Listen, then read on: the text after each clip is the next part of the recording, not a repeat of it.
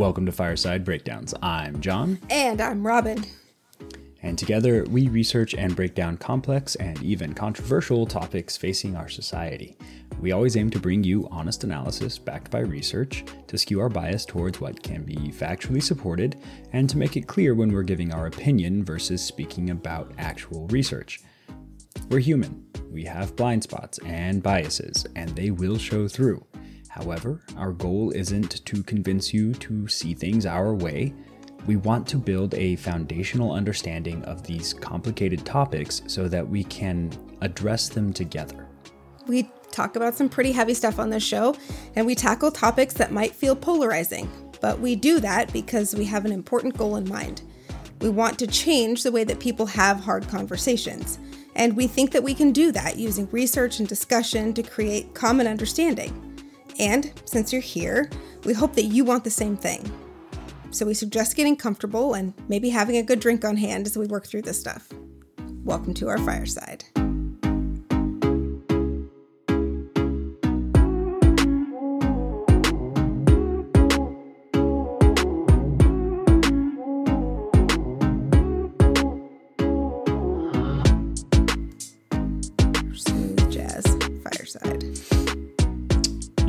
Late night smooth jazz fireside version 3 or whatever. Yeah. I don't know which one which one we're on. How are you doing?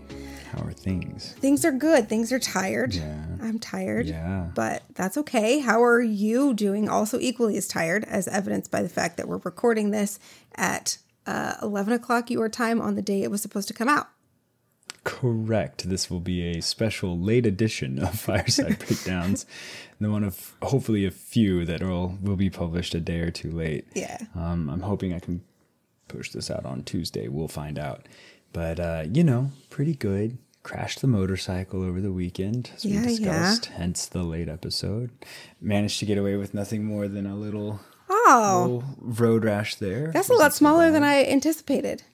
Yeah, it wasn't bad at all. That's it was, great. Uh, like, I think I think we estimated about like an 80 mile an hour uh, crash, but Solid, it was solid. It was, it was the good kind, if there is such a thing. Yeah. Where it's a, it was a low side, so I just basically slid out and uh, caught caught the grass at the edge of the track and then rolled. There's a video. I I roll a lot in it. Um, I'm trying to get a hold of it. Hopefully, I get it soon. Yeah. Maybe it'll be a, a Patreon bonus video if you want. if you, for patrons only, you can see me rolling like a rag doll.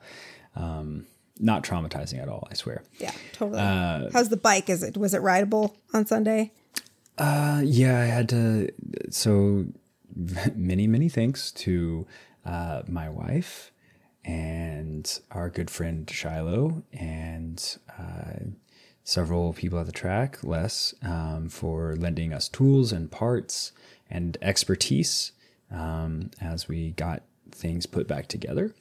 And uh, yeah, I was able to go back out Sunday morning and ride, and it was a little shaky. wasn't wasn't my best sessions, but I was still back out there. So Yeah, that's great. hopefully, bounce back from that and be back up to pace uh, next time. Awesome. Uh, Yeah. So that's the the long-winded explanation of why this one's a, a little late because our plans did get derailed a bit. yeah, um, just a lot. It's good. So, yeah. So, thanks for tuning in to our last episode, the ultimate one. We swear for sure this time until and, and Yeah. until or unless you ask us to cover more of this. Um, in our series, An Unholy Convergence, uh, where we're trying to answer a listener's question about how so many evangelical Christians became enamored and entangled with Donald Trump, and how that connection might have noticeably changed their attitudes and behaviors on other current events issues like social justice and immigration and COVID. What we've discovered so far in the nearly 15,000 words of writing and probably triple that amount of research that we've done is that this wasn't a case of one charismatic man, pun intended, charming a group of Americans and turning them into his own personal militia. This convergence was a long time coming and the product of so many factors, um, like the long-standing, often subconscious perceptions that America was formed and founded by white Christians, and that those cultures have a custodial claim to the country, or the loss of political and economic status experienced by the most dominant demographic groups inside the evangelical movement. There's also the 45 years of work to enmesh Christian principles with conservative politics and an increasingly multi ethnic and secular cultural progression on top of all of that. Our research, our research has shown us that Trump didn't turn evangelicals into white Christian nationalists with his rhetoric or his platform. That undercurrent was already present inside the movement.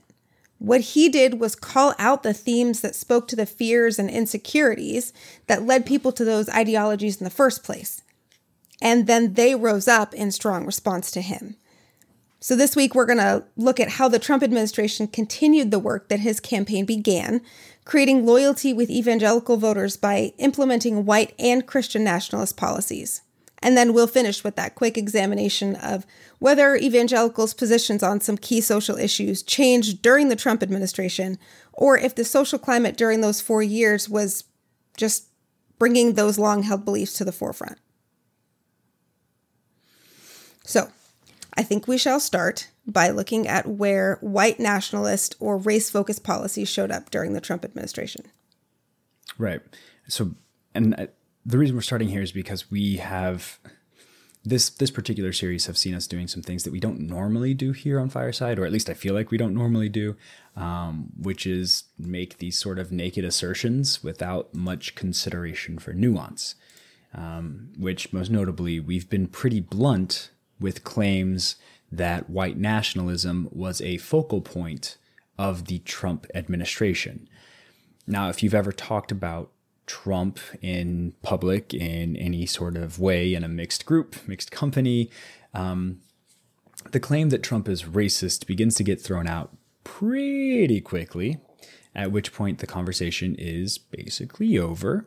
We don't want to fall into that trap of of kind of just like throwing out the like Trump is racist and then people shut off because that's that's not productive. And mm-hmm. so let's mm-hmm. do some level setting really quick. Which is a lie because nothing we do on this show is quick. So let's leave it at that's let's true. do some level setting. Um, why do we feel relatively comfortable in asserting that white nationalism was a feature of the Trump administration? We'll focus on two broad categories to explore this claim the, the things that Trump and his supporters said, and the things that his administration did. So, first and foremost, primarily at the front, the man himself gave a full throated endorsement of nationalism and exhorted others to claim and use that phrase. So, let's revisit what Trump said at a campaign rally he said, A globalist is a person that wants the globe to do well, frankly, not caring about our country so much. And you know what? We can't have that. You know, they have a word, it's sort of become old fashioned. It's called a nationalist. And I say, really, we're not supposed to use that word. You know what I am? I'm a nationalist, okay? I'm a nationalist. Nationalist with a capital N. Nothing wrong. Use that word. Use that word. So I'm not really sure that we need to drive the point about nationalism itself home any further. Uh, yeah, he kind of did that one for us. Yeah. If an unforced confession coupled with fully embracing the term doesn't really convince you that Trump himself chose a nationalist viewpoint, um, I don't know what will. But I think we can also say uh, that his words and his action, actions favored white populations in how they caused certain racist populations to react. Rhetoric like embracing nationalism is what excited the alt right that thronged to support him. It's what led to Breitbart, the website proclaiming itself as the platform for the alt right, which was run by Trump's campaign CEO Steve Bannon, uh, to be one of the most influential websites on the right. At its height in 2016 and 2017, Breitbart, a site that featured an entire black crime section, was frequently second only to Fox News in terms of web traffic. I mean, clearly black crime is a totally legitimate it's i'm sure it is section thing. I Yeah. mean, they probably also had a white crime section, right? Yeah, no, I'm they I'm sure. And like Asian crime. Of course. Asian crime also they oh, they didn't have any, they didn't have any of these things. No. I'm getting just literally black crime. Mm-hmm. Just just black crime. Because there's nothing better than taking a complex and nuanced social issue and boiling it down to black people are violent. Love that one. Yeah. Classic. Classic.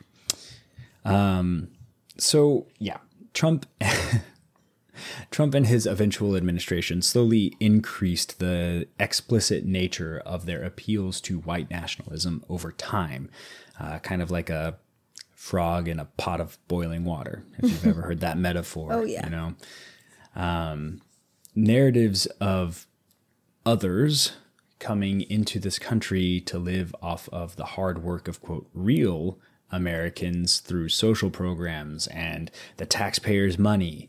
Um, narratives of rapists coming for our women and children, of, of murderers flooding across the border to raise our shining city on a hill. These all resonated with the unease that many middle class Americans living paycheck to paycheck felt. And more importantly, it gave those Americans a target. And this was by design. We've talked about it on this show a million times. We'll talk about it a million more because it is critical for interpreting what is happening, not only in this context, but just in America and in the world at large.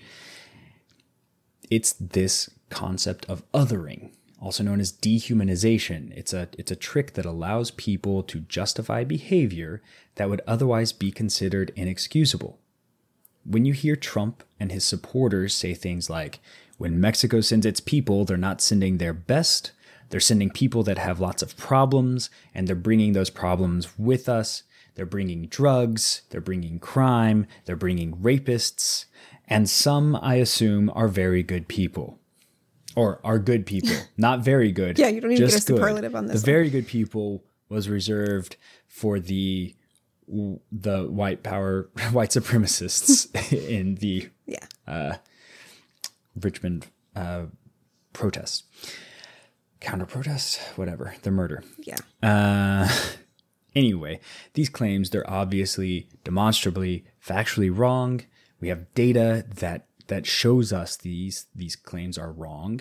We have talked about them before, um, but those constant accusations, whether or not they're they're true or not, what they do is erode the compassion we have for the targets of of those insults of those accusations because each assertion strips them of a little of their humanity. Former Trump advisor Corey Lewandowski recognized this and described it prior to the 2018 midterms, saying, if you want to get people motivated, you've got to give them a reason to vote. Saying, build the wall and stop illegals from coming in and killing American citizens gives them an important issue, which then allows you to motivate them, and then they will vote. Exactly. I added that last little part. You did. Republican Representative Matt Gaetz from Florida also invoked this specter of the yeah, dangerous illegal. I used to have like a really solid list of of my favorite and least favorite politicians, and it's just getting all jumbled up because I just I mean, I hate them all right now. it's a race to the bottom. It really It is. really is. feels like. Yeah. Short, uh, shortly after the 2018 shooting at Marjory Stoneman Douglas High School in Parkland, Florida, um, parents of the victims were pushing for a bill that would mandate background checks for gun purchases. And instead of, you know, addressing those parents' concerns, Gaetz told them, I hope we don't forget the pain and anguish and sense of loss felt by those all over the country who have been victims of violence at the hands of illegal aliens the bill in question, whatever it was called, would not have stopped the circumstances I raised, but a wall, a barrier on the southern border may have. And if you look at the border and you look at the hundreds of thousands of people that are invading, or at least trying to invade our country, you would know that we need a wall and we're building it. What? I'm sorry. Every time I read that, I'm like, how could you be so callous? Like, there's a time and a place to pivot, and talking to the parents of murdered children is not that time. Yeah, and no. You'd think that, that somebody even somebody with as few apparent functional brain cells as Matt Gaetz would know, mm-hmm. maybe we don't talk about a completely unrelated issue when we're trying to to to comfort yeah. these parents, my constituents, the people that I have right. campaigned to represent and protect their interest in politics. What the hell? Yeah, I'm, it's just, I mean, it pisses but me off. This is the same genius that brought us the 3 a.m. tweet uh, that posited that the women protesting um, their loss of abortion rights are probably just uh, cat ladies who can't get a date on Grindr. I I can't. I can't with Gaetz. I can't with Gaetz. I know. I, I, there are many reasons that I can't with Gaetz, and yeah. But this raises the yep. point that immigrants are an easy target, even when the issue is gun control. They pivot, right? Immigrants are yeah. so easy because we know high immigration fosters anxieties for traditional values and ethnicities. Republican Representative Steve King made it very clear the type of mentality that the Republican Party under Trump was targeting when he said that we cannot restore our civilization with someone else's babies. Right? The goal is to get back to the true America, and we can't do that with immigrant babies. So we got to keep them out. And this is like these are particularly concerning quotes in light of the fact that uh, we had this another shooting, yes, um, at uh, in Buffalo a couple uh, a few days ago, and the shooter had a over 100 page manifesto, like 109 pages, and just a manifesto about why he did this, and the the crux of his uh, grievance that he felt he needed to murder people about was that uh, was was this theory called the the replacement theory, the Great White Replacement. Um, if you've watched a certain Tucker Carlson mm-hmm. on Fox News, you've probably heard him literally talk about it, yeah. literally posit it on national cable news like it was fact and it's not it's a conspiracy theory and it's a racist one at that that that that white people are intentionally being replaced by uh, minorities, people of colors, the Jews. Pick your target, right? And it, mm. yeah, we've we've talked about it in I think a few different episodes in the debate takes Boogaloo Boys and in our conspiracy theories episodes. Um, I think. Yeah. If you want more details about this hogwash. Yeah, but point of it being that these are these are talking points that are echoed by not just the politicians, but by the entire network that supports the politicians. Mm-hmm. Now, you might say, you might say, okay, but what about the anti racist stuff that Trump said, right? Does he not also get some credit for that? And you'd be right to bring up the point. After all, following a racially, a racially motivated mass shooting in El Paso perpetrated by a shooter whose manifesto mirrored some of Trump's rhetoric on Latinx immigration, scary echoes, right? Mm-hmm. Trump said, most awkward sentence in the world, but he said this in one voice our nation must condemn racism, bigotry, and white supremacy. These sinister ideologies must be defeated. Hate has no place in America. Which is, which is right. This is a correct statement that I have no problem agreeing with. Yeah. And we can consider it. But notice how it sounds nothing like Trump that's because it was a prepared remark written by a speechwriter. And it is different than the seemingly candid thoughts that he expresses when he's out on the campaign trail. Right. So we do need to consider those things as well. Yeah. And I, I want to jump in here because um, this feels like it reflects something that I know that I had to deal directly with during the 2016 and 2020 campaigns and that is that uh, it's a reminder that individual racism isn't the only kind of racism that is at play in America. The same person can say with their mind and believe with their heart that people of all colors are valuable, but still work to uphold policies and systems that harm people of color.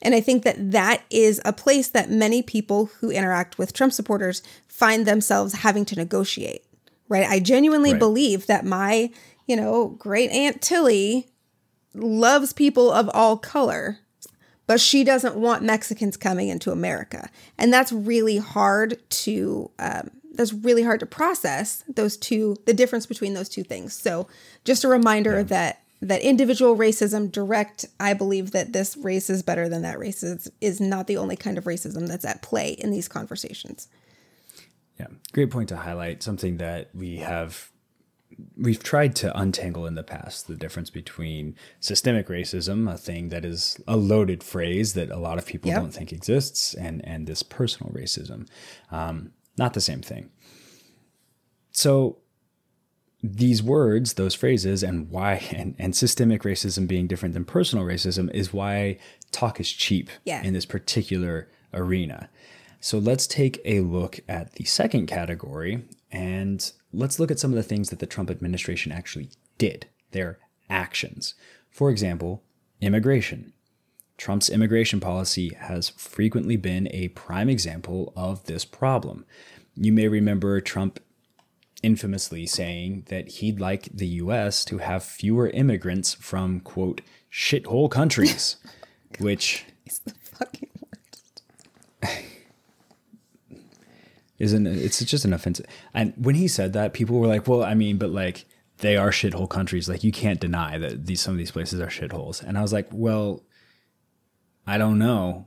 I've never been there. And also, what makes them a shithole country? Because, like, if it's poverty, then, like, half of America is a shithole country. So, right. You know, like, what is your standard for this? Uh, but, you know, we kind of all knew what their standard was. Exactly. Um, yeah. And that was the point. So, it, Trump, when he said that, he was very specifically referring to African and Cari- uh, Caribbean Caribbean uh, countries. This post several natural disasters and events uh, that caused immigration conversations. Instead, Trump said that he wanted immigrants from majority white Norway. He like floated Norway. Why can't we get more people from Norway?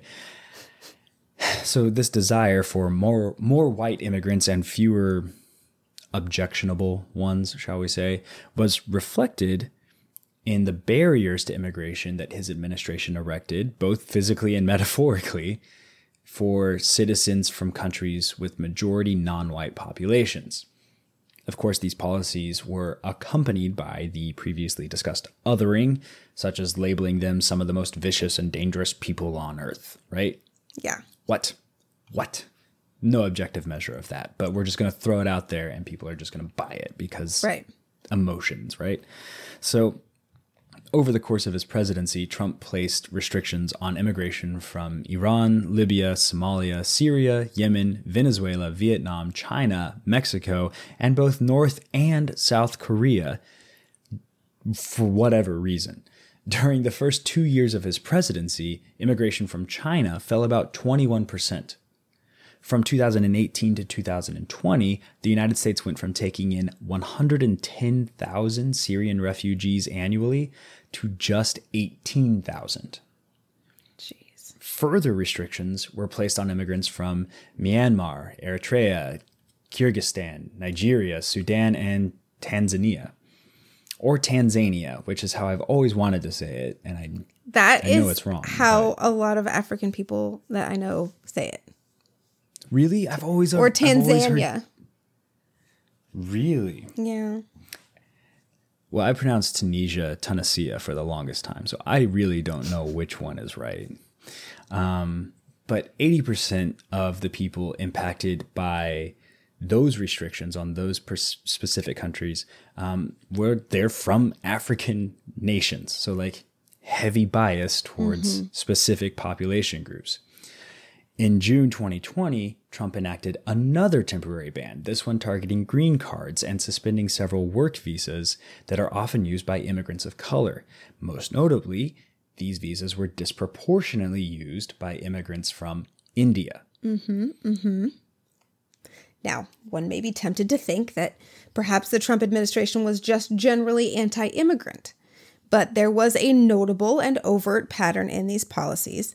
They didn't just exclude people of color, they actively deemed white immigrants the right type of immigrants.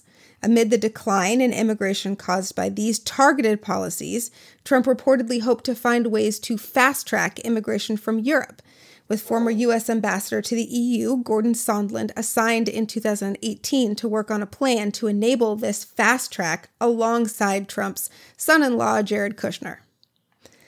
Then there was the change in the so called public charge rule. Since 1882, the U.S. has been able to reject prospective immigrants who are likely to become a public charge, meaning that they're likely to become dependent on the government for support. But this law wasn't enforced very often post World War II at all. But then in August 2019, the Department of Homeland Security used the public charge rule to establish a test to determine whether an immigrant applying to enter the United States, extend their visa, or convert their temporary immigration status into a green card was likely to end up relying on public benefits in the future. With the new convoluted 217 page regulation, the Trump administration defined public charge much more broadly, giving immigration officials at U.S. at U.S. Citizenship and Immigration Services and U.S. Customs and Border Protection a laundry list of 20 factors to consider. Individual immigration officials were given greater latitude to implement that however they saw fit, broadening their ability to use their discretion to turn away those who are likely to become a public charge. These factors included the use of certain public benefits programs like food stamps, Section 8 housing vouchers, and Medicaid, and English language proficiency classes. Ultimately, it injected a massive amount of uncertainty into the green card process, directly impacting and changing who is allowed to enter and remain in the United States as a lawful permanent resident. When the rule was enacted, the Los Angeles Times reported some immigrants with children enrolled in special education programs withdrew them from school. Refugees and asylum seekers dropped out of food assistance programs.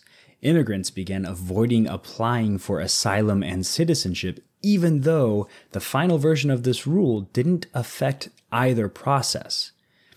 It had a massive chilling effect on overall immigrant use of programs, whether or not the given program was considered in the new rule to be a strike against them or not.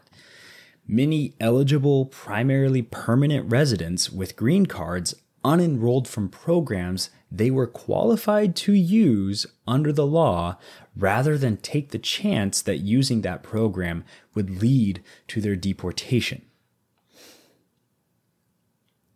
In the general American population, this rule effectively cast immigrants as abusing public benefits. But because this is fireside mm-hmm. and because I get to write for this show, we are going to do a teensy bit of fact checking. Bottom line, according to the Cato Institute, which is a libertarian institution, mm-hmm. it's not a liberal one, immigrants are less likely to use welfare. When immigrants do use these programs, they generally use less, measured by dollar value, than native born Americans. In 2016, the average value of public benefits used by a single immigrant was $3,718 compared to native born Americans' use of $6,081. Yeah. Yeah. And this is essentially because while non citizens were slightly more likely to get cash assistance or SNAP uh, and Medicaid, they were far less likely to use Medicare and Social Security. As Erin Quinn, a senior staff attorney at the Immigrant Legal Resource Center, put it, the rhetoric around the use of public benefits programs is largely smoke and mirrors. It's feeding a rhetoric that immigrants are draining our public services when in fact these immigrants don't even have access to those services and also galvanizing fear in immigrant communities. Yeah. And it, it's really interesting to look at that list because um, programs like cash assistance and SNAP and even Medicaid are uh, what are generally considered to be short term use programs. There are very, very small amounts of people who are on those programs long term. And generally, when they are, it's in conjunction with something like Social Security, disability insurance, um, and Medicare. They're more likely to be senior citizens or permanently disabled Whereas these other programs are fully intended to be short term use. So, in the long term, then also, these immigrants are less likely to be using public benefits. Yeah.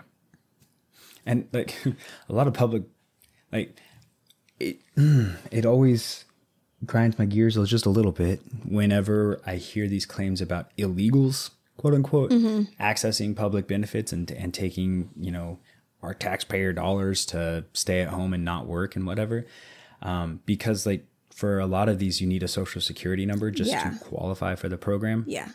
If you are a unregistered immigrant in America, if you did not fill out the paperwork, if you don't have a green card, you don't have a social security number. Mm-mm you can't get social security. Yeah. That's like the whole point of the system. I mean, it is it is hard enough for um, for native born Americans who have all of their ducks in a line to get these programs, right? Who have every piece of paper that they ever could possibly need. It is hard enough for them to get these these benefits, let alone someone who is undocumented and um, may have a barrier to speaking the English language. Like the whole narrative just doesn't line up.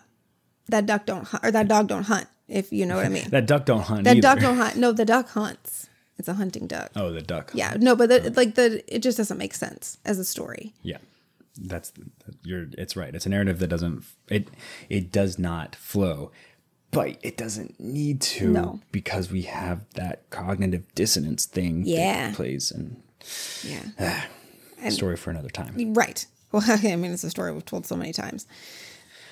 Well, yeah. Yeah. story for all the times. All every of the times.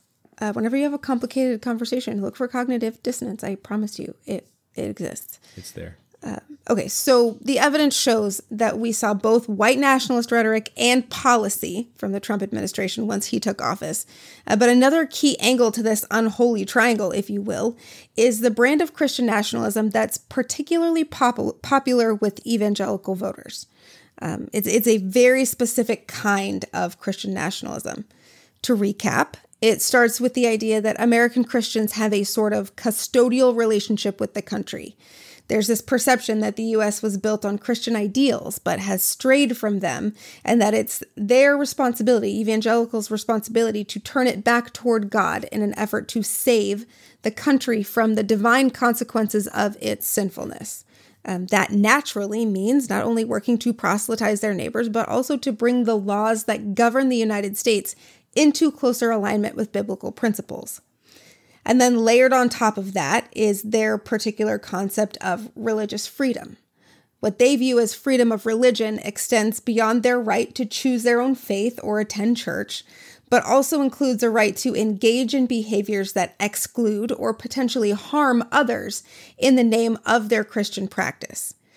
Trump pandered to these ideals on the campaign trail, helping him win the evangelical vote, and then these concepts are what we saw reflected in his administration's policies and trends in state policy, even during his presidency. Yeah, so let's start with this idea of bringing law into alignment with conservative Christian morality. In a 2019 speech given at Notre Dame, Attorney General William Barr highlighted this perspective perfectly. He said, In short, in the framers' view, free government was only suitable and sustainable for a religious people, a people who recognized that there was a transcendent moral order antecedent to both the state and man made law, and who had the discipline to control themselves according to those enduring principles.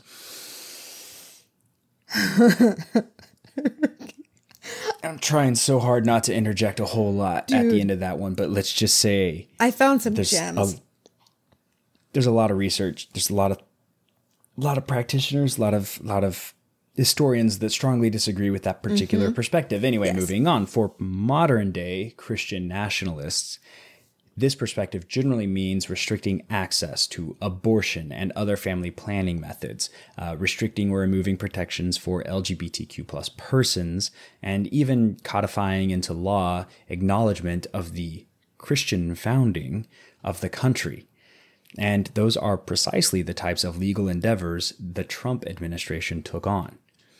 we saw the exclusion of family planning clinics that provide information on abortion from all Title X funding, which caused major resource organizations like Planned Parenthood to withdraw from the program and limited millions of women's access to wellness exams, contraceptions, testing, and treatments for STDs, and even cancer screenings.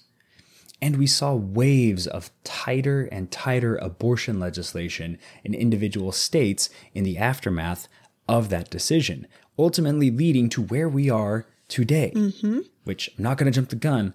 We're still going to have to talk about that at some point. But the reason, the absolute yep. 100% reason that we're seeing the decision that's coming out of the Supreme Court today is because of, well, really dozens of years of effort, but especially the last six years or so of effort yeah. on behalf of these Christian nationalists and the the conservative party that uh, has been courting them aggressively. Yes we saw that efforts to define uh, d- efforts to define legally define sex discrimination as relevant only to those who claim that their rights are violated on the basis of their assigned sex, male or female, um, and and threatened non-discrimination protections for LGBTQ Americans that had been established by the Obama administration. Trump rescinded Obama's guidance for caring for transgender students in schools. Attorney General Jeff Sessions issued a memo stating that the DOJ would no longer argue in court that sex discrimination applied to issues of gender identity or sexual orientation, or that transgender people are federally protected from employment discrimination.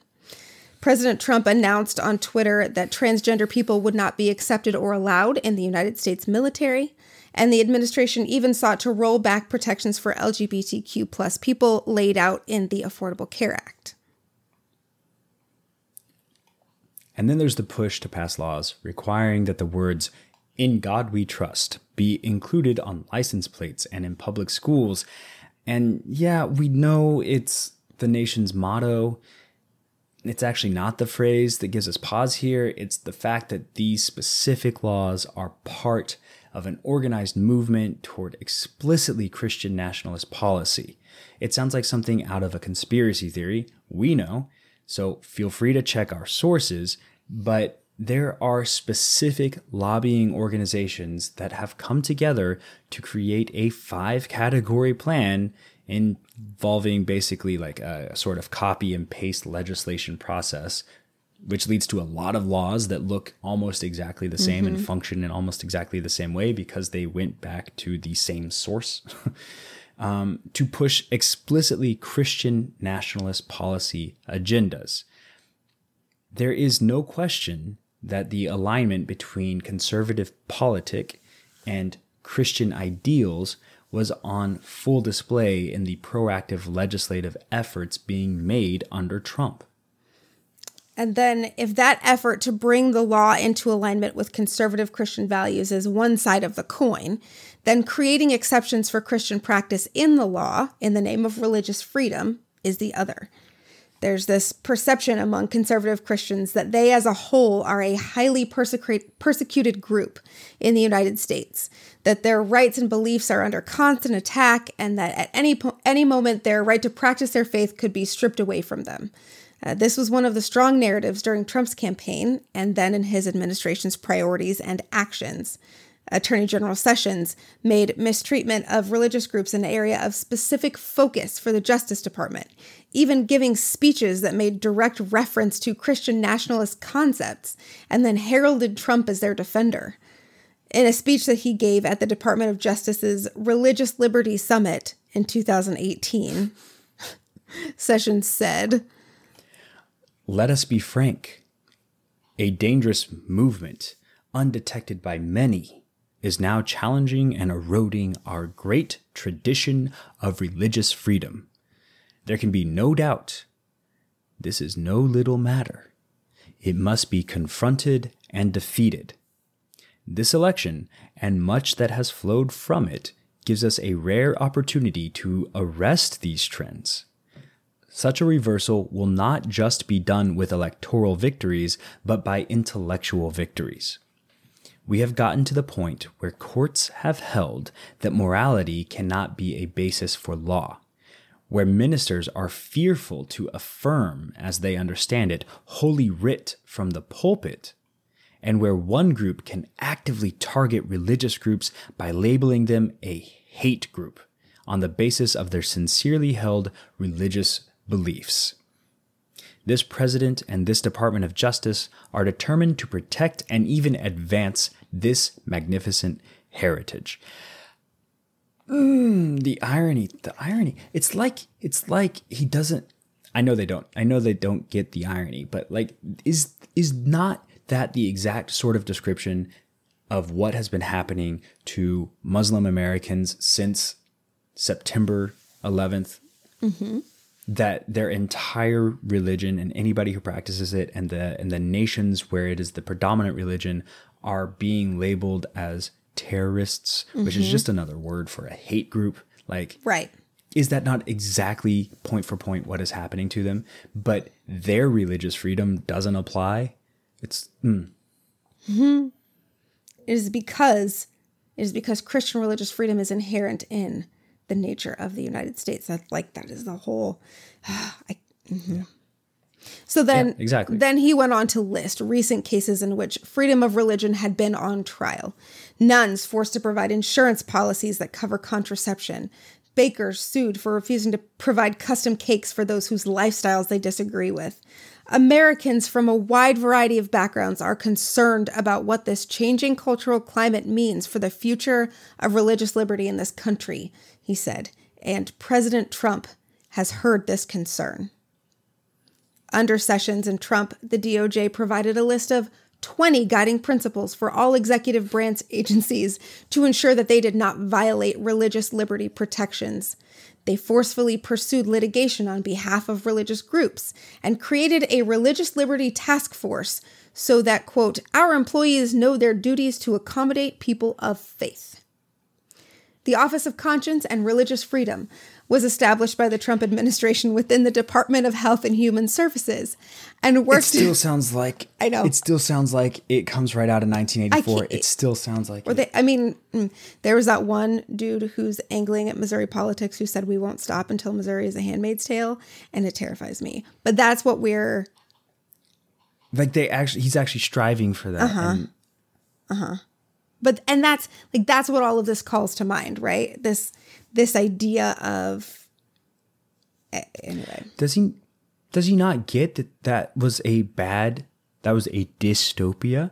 Like that's the whole point of a handmaid's tale and like the people who were forcing people to live like that were the bad guys throughout the whole series. Like yeah, that was I, the, I don't like the, the, mm, are we the bad guys hans? Yeah. Oh my god Sorry. No, you're, yeah. So, the Office of Conscience and Religious Freedom was established by the Trump administration within the Department of Health and Human Services and worked to maintain the right of healthcare providers to refuse treatment to certain patients on religious grounds, even within HHS funded programs and facilities. And what that meant was that any healthcare provider, any, could refuse to provide a patient with contraception or treatment for a sexually transmitted disease or gender affirming health care, treatment for alcohol related conditions, drug related care, or even mental health services if they believed that treating that patient would violate their religious beliefs. This is a great place for us to jump in and say we're talking about a lot of legislation, um, but such is the nature of legislation that a lot of these um, these things that were handed down by executive order or initiatives of the Department of Justice, um, some of them are in limbo, some of them have been completely reversed, some of them still stand but aren't enforced. Uh, so keep in mind that we're talking about what was going on at that particular time when we're talking about legislation. Yeah. And a lot of, hmm, we're going to see this come into play whenever Roe versus Wade, that decision comes down. But if Roe is reversed, then we're going to see a lot of these laws that were passed and then not enforced but never taken off the books, they're going to come back to life. Mm-hmm. So, and as soon as Roe is stricken down, they will start being enforced again. So, even though these laws might not be uh, in, in enforced now or they might be in limbo or something, it doesn't mean that's going to always be the case. Right. And there is a certain tactic, a certain mentality that tries to get as many of these laws on the book as possible with as much overlapping coverage as possible so that if any part of the dam breaks, mm-hmm. the intent of all of those laws goes into effect, even if not all of the laws themselves goes to go into effect, right? So there's something to be said for this sort of shotgun blast effect, trying to get these things through, even if they're not currently active. Yeah. This desire to accommodate religious preference even extended to more specific policy areas. In early 2017, before President Trump took office, the U.S. Department of Health and Human Services implemented regulations that required states to ensure that agencies receiving federal funds do not deny services to anyone on the basis of religion. But the Trump administration didn't fully enforce those regulations. Multiple states applied for and received waivers allowing faith based adoption agencies to knowingly violate non discrimination provisions on the ground of religious freedom. Emboldened, if you will, by the more conservative bent of the federal government at the time, eight states also passed laws allowing religiously affiliated child placement agencies to turn away prospective parents based on religious affinity or lifestyle. Even mm-hmm. when those agencies received public funding. Yeah. Yeah. Taxpayer dollars hard at work. this is, of course, not an exhaustive list of policies by which the Trump administration earned the strong allegiance of evangelical voters. Um, but we think that it is enough to demonstrate that the church church threw their full weight behind Donald Trump because he made good on his promises to put America back on a path toward the characteristics that they so valued whiteness or Eurocentrism and religious conservatism. And that's why we believe we still see that group of people flocking to Trump or to the other politicians who have made themselves the mirror image of him, because they reflect evangelicals' hope that America may one day return to God and become a blessed nation again. Although, at which point we were a blessed nation, yeah. I'm not sure. Yeah. I'm just not sure. Um, and and that's also I think why they were so unable to accept Trump's defeat by a Democratic candidate. How possibly, when we were finally on the narrow path again, could God allow us to be driven off course? There must have been something nefarious afoot. There must have been some intervention in some way. Uh, but that, of course, is a conversation for another day because. Yeah, we're running out of time. But Ah, oh, my goodness. Whenever you don't get your way, it's clearly due to foul play. Anyway, quickly. Or spiritual, spiritual attack. attack. America has been under spiritual attack forever. Although one of the coolest series of books that I read growing up, I think it was by Frank Peretti. And I think mm-hmm. it was like mm-hmm. This Present Darkness and Into the Darkness. And it's, yeah, it's so they cool. were cool. It describes angels fighting demons cool. and kind of like what the sort of like spiritual warfare was about. I I think they were still yeah. really like even if you're not a Christian, they were a very enjoyable series of books. Um, yeah, but I digress. Uh, so before we wrap this series, we did want to address our listeners' concern that the social perspectives of Christians in the era of Trump had changed significantly, reflecting a belief in conspiracies or a shift to more aggressive tactics. And this is really hard to gauge overall. So we took a look at three big social narratives that we could compare pre and post Trump social or racial justice, immigration, and pandemic response. But these are far from apples to apples comparisons, so we're not using them as quote unquote proof. We're just trying to get a picture of what, if anything, hit different this time around. Yeah. Okay, so let's talk race relations. When Ahmaud Arbery, George Floyd, and Breonna Taylor were killed in the spring and summer of 2020, the streets of most US cities were flooded with protesters. Most were peaceful, some were not. And many of us felt like the response that we saw from evangelical Christians during that time showed more care for private property and the idea of law and order than it did for the lives being lost because of racial or police violence. And of course, we saw our Christian friends and neighbors applauding and sharing President Trump's responses, many of which felt cold or calloused and sometimes outright racist. So, what can we compare this to? The best comparison we could think to draw on was the summer of 1991, when the beating of Rodney King by four police officers was caught on camera and televised, and then the officers were acquitted of all criminal charges. Riots overwhelmed Los Angeles, and the city burned for weeks. Thousands of people lost their lives and property in that summer. So, how did evangelicals respond in that context? Well, first things first, we did not have the luxury of recording all of our opinions in very public places for our friends and enemies luxury, alike to dissect. Luxury right? in air quotes, I think. exactly. Like we can't go back and see what people were saying on Facebook about Rodney King. So it's really hard to say how individuals reacted in the moment. We don't even have blogs to draw from here. But we do know that evangelical organizations like James Dobson's Focus on the Family were weighing in on the matter via their publishing channels, the, the best tools that they had available to them. In 1993, Focus on the Family actually published a book by Robert Vernon, who was the assistant chief of police at the Los Angeles Police Department, which uh, laid the blame for crime and lawlessness on the loss of Christian family values. Rather than discussing violence against the violence against Rodney King that led to the riots or the distrust of the black community in Los Angeles for the police department, uh, Vernon made the case that a lack of values allowed the riots to occur. The issue was not the violence that caused the riots, the issue was the riots themselves. Another well known pastor at the time, John MacArthur, warned of the consequences of resistance to the authority of law enforcement, saying, These people are not just opposing the police, they're opposing God, Almighty Holy God. And turns out that there's also a lot to untangle about the relationship of conservative Christians to law enforcement. Um, but yeah, so this this response tracks with what we saw in 2020. The issue was not the violence that caused the riots. The issue is not the, the problem that caused the protests. That's mm-hmm. individual.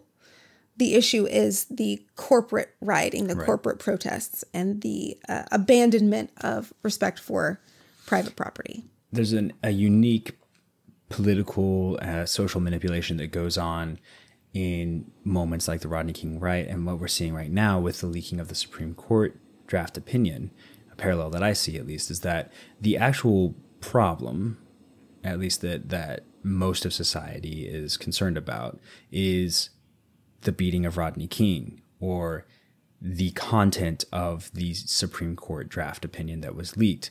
But the focus that is being you know forced to the, the thing that that certain actors in the political realm are trying to push the focus towards is on the riots or the fact that the Supreme Court document was leaked. Mm-hmm. And those are not the problems. They are symptoms caused by an underlying problem, but they are not the problem themselves. Right. And you you see this shift of focusing on the symptom and not the sickness. Um, and I think it's because it's politically expedient because it makes certain groups look bad if you spin it hard enough. Um, right. It's just an interesting parallel that came to me while you're talking about that. Let's let's keep moving. Let's take a look at immigration next. Um, we know that there was a disconnect in the evangelical community during the Trump era. Organizations and leaders took positions that called for the United States to find a way to care for immigrants in accordance with biblical principles. Voters supported Trump's aggressive restriction and deportation policies. So the organizations are saying, let's take care of these people. The people are saying, uh, no, let's uh, nah. quote unquote send them back to where they came from, like Ohio for a lot of these people. Um, so how did this line up with right. with previous periods of heightened attention around immigration? It turns out this hostility towards immigrants is a relatively new development. Before the 1990s, evangelical Christians were active in welcoming immigrants and refugees, working to help them settle in and access services. Many even participated in a large scale legalization effort for undocumented immigrants in cooperation with the Justice Department's Immigration and Naturalization Service. Evangelical churches across the country helped legalize thousands of undocumented immigrants during the 1986 Immigration Reform and Control Act's leg- uh, legalization program. That law was signed by Ronald Reagan. And it allowed the opportunity for nearly 3 million undocumented immigrants to become permanent residents. Evangelical churches provided facilities and volunteers to help interested individuals determine their eligibility and process their applications for citizenship. Nearly all of the major evangelical denominations and organizations were involved, either independently or by participating in the Evangelical Task Force, which is crazy name, the Evangelical Task Force on Legalization, run by World Relief, an evangelical relief and right? resettlement organization. there seems to be no evidence either that there was a widespread resentment or discontent with these immigrants becoming Americans. Now, that sort of mentality has always existed in America. It's sort of the root of they're coming to steal our gerbs and the mm-hmm. the the immigrants are bad mentality generally but that's usually felt by a much smaller much mm-hmm. much much less popular subsection of the of the population at large not by a massive chunk of one of the foundational groups i'm not going to say the foundation of America, but certainly a group that's right. large enough to form like one of the foundational blocks of American culture. Yeah. And so so here's what happened. Here's the catch though. Uh, all of that work that they did under Reagan in the 80s was all legal. It was a part of a, a, a distinct initiative we know that evangelical voters strongly believe in the rule of law, and that often that line is the breaking point between their theology and their politics. And as the legal distinction between lawful and unlawful immigrants grew, so did evangelicals' hostility to those they saw as breaking the rules. Um, and this is this kind of like we were just talking about in the the racial justice section it's less about the issue and more hmm. about the rules. And are you are you following the rules? Are you doing the right thing? So, um, in the 1990s, both Democrats and Republicans became increasingly restrictionist in their immigration perspectives. In 1994, California's Republican Governor Pete Wilson signaled a shift in the GOP with his support for Proposition 187, which was a ballot initiative that would have restricted undocumented, undocumented immigrants' access to government services like non emergency health care and public education. Um, that particular proposition was later found unconstitutional by a federal district court. Um, but that that rhetoric that emphasized a get tough approach toward immigrants became a part of the Republican Party's platform then in 1996, which was the same year that Bill Clinton signed a welfare reform act that denied most benefits, including food stamps and supplemental security income, to even lawful immigrants. As the, restric- as the restrictionist voices in the Republican Party grew louder, evangelical voters then fell in step. So by the mid 2000s, their concern for the rule of law started to permeate their discussions on immigration, and terms like legal and illegal have taken the forefront since then.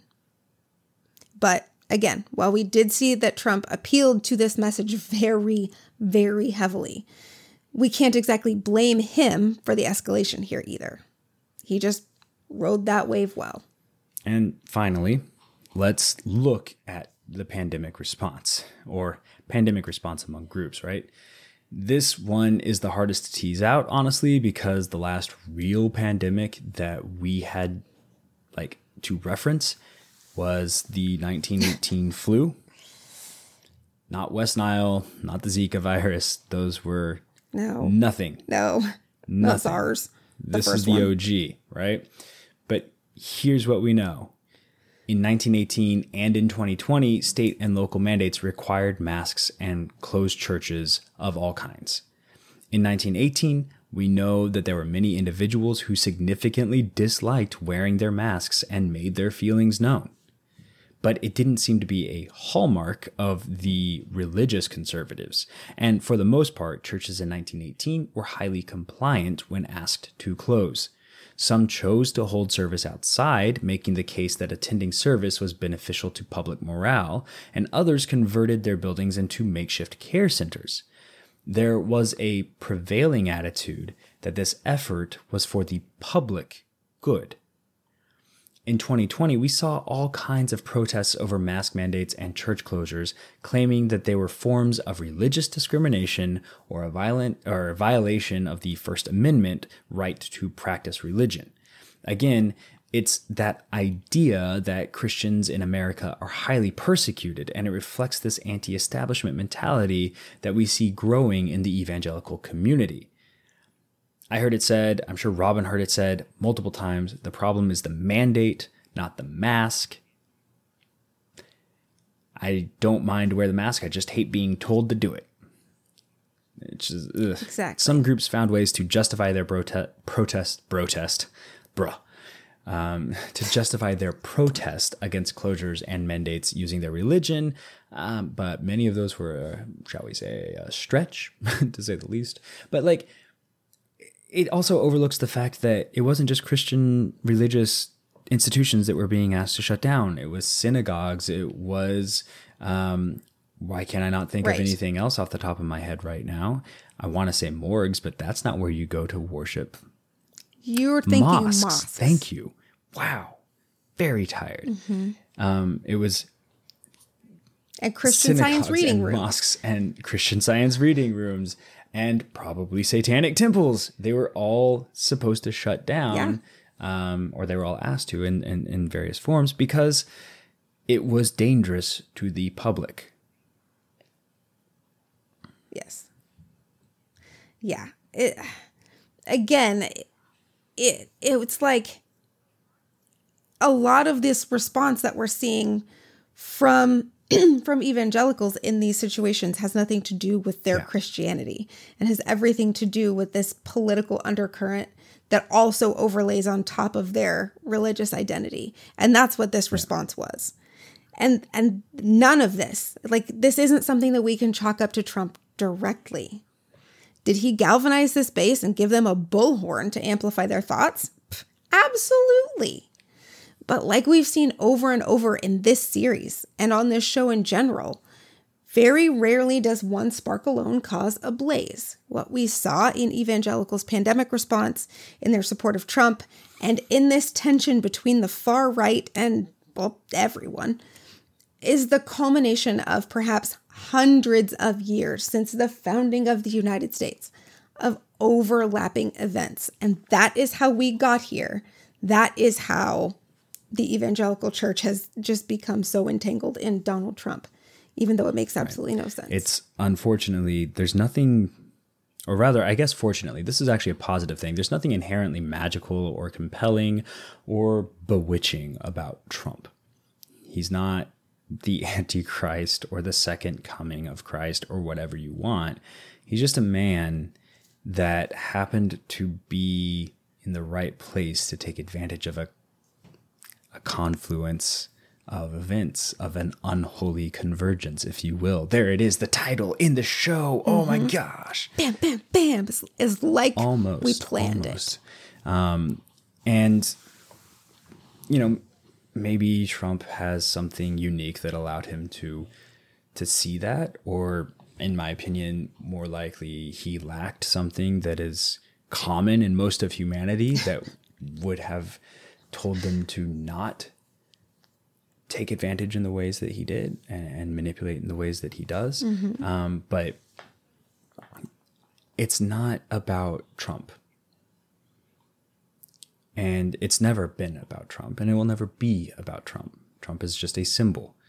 And all he does is allow these people who are trying to process several very very difficult concepts like the the the feeling of losing your hard-earned position in society the fear of losing everything that you've worked for the changing world around you moving faster than you're comfortable with than you can adjust all of these things mm-hmm. the the growing connection between me and you and a person on the other side of the globe and the shrinking barriers between distinct religious groups or cultural identities as we all are able to communicate through things like the internet, through shared cultural portals like Netflix and and and other movies um,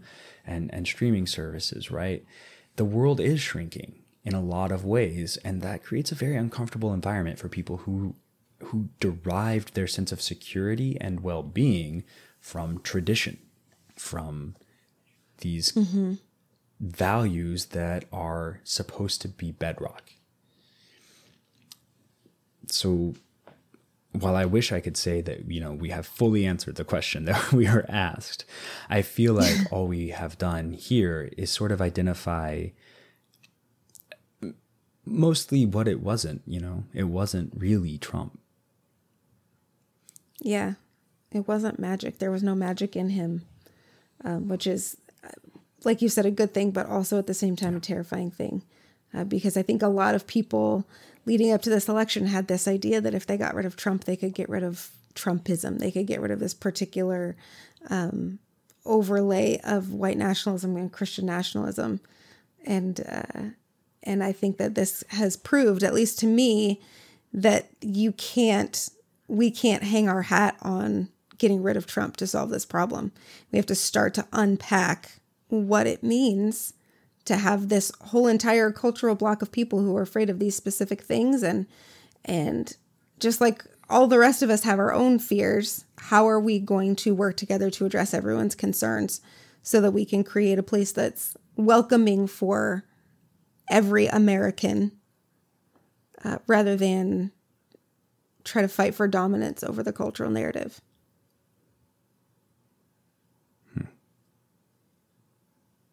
you know yeah. what but if you would like to, uh, I was just inbox, going to say, I know a place that's welcoming to all Americans.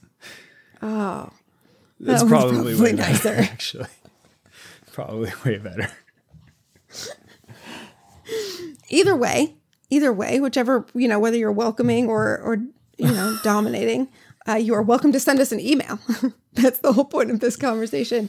You can visit firesidebreakdowns.com and there you will find every episode and you will find our show notes with all of our sources so you can look them up yourself. You will find a link to a contact page on which you can send us a handy dandy note. Tell us all the things you think and feel. Bonus points if you send us sources as well. And then you'll also find a link to our social accounts and our Patreon, um, where Savannah has been working hard to uh, to keep our patrons up to date and take that responsibility off of us was probably a lot better there uh, now that she's managing it than when we were trying to manage it. And so, if you like what we do here, you can contribute on a monthly basis or on a one time basis to help us continue to do that, that work. Or leave us a review, please. Oh, yes. Mm-hmm. You can do that in so many places now. We used to have to add the disclaimer that if you listen on Spotify, we'd settle for a, a Facebook review, but now you can leave us stars and reviews directly on Spotify or Apple or anywhere else that you listen to podcasts, really. And that is probably the most impactful thing that you can do for us because that lets other people know that what we do here is valuable and that is worth listening to. So we'd highly Very appreciate so. it. So you know what else we appreciate? Good news. Right. I got it. I'm going to start this good news with a little bad news, though. So I swear we'll get to good Damn news. It. So, as some of our listeners may be aware, and as all of you are about to be aware, anti Asian hate crimes have been on the rise over the course of the past couple of years. Can't imagine why it probably has nothing to do with somebody screaming China virus off the top of his lungs for months on end. We're now in the middle of Asian American and Pacific Islander Heritage Month. And here's the good news. A couple of days ago, on May 15th, New York City held the first annual Asian American and Pacific Islander Cultural and Heritage Parade. New York City is home to the second largest Asian American and Pacific Islander population in the United States. And in the midst of this misdirected anger being pointed at our citizens, our fellow Americans of Asian and Pacific Islander heritage, mm-hmm. we think the celebration and recognition of the many ways that they have enriched America was both sorely needed and long overdue. And I want to close this episode uh, and this series really with a quote from John Park, founder of the Korean American Community Empowerment Council.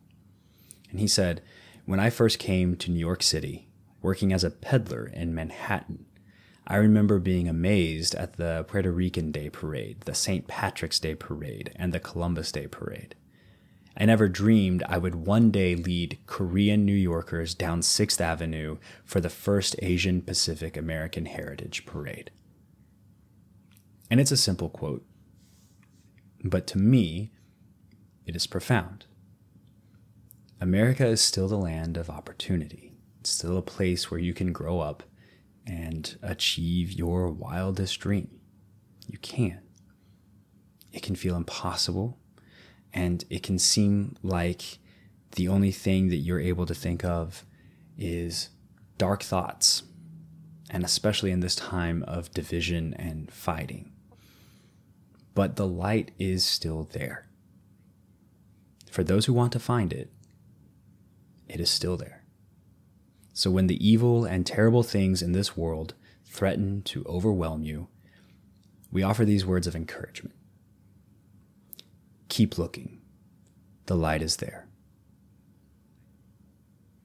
And until next week, take care of each other.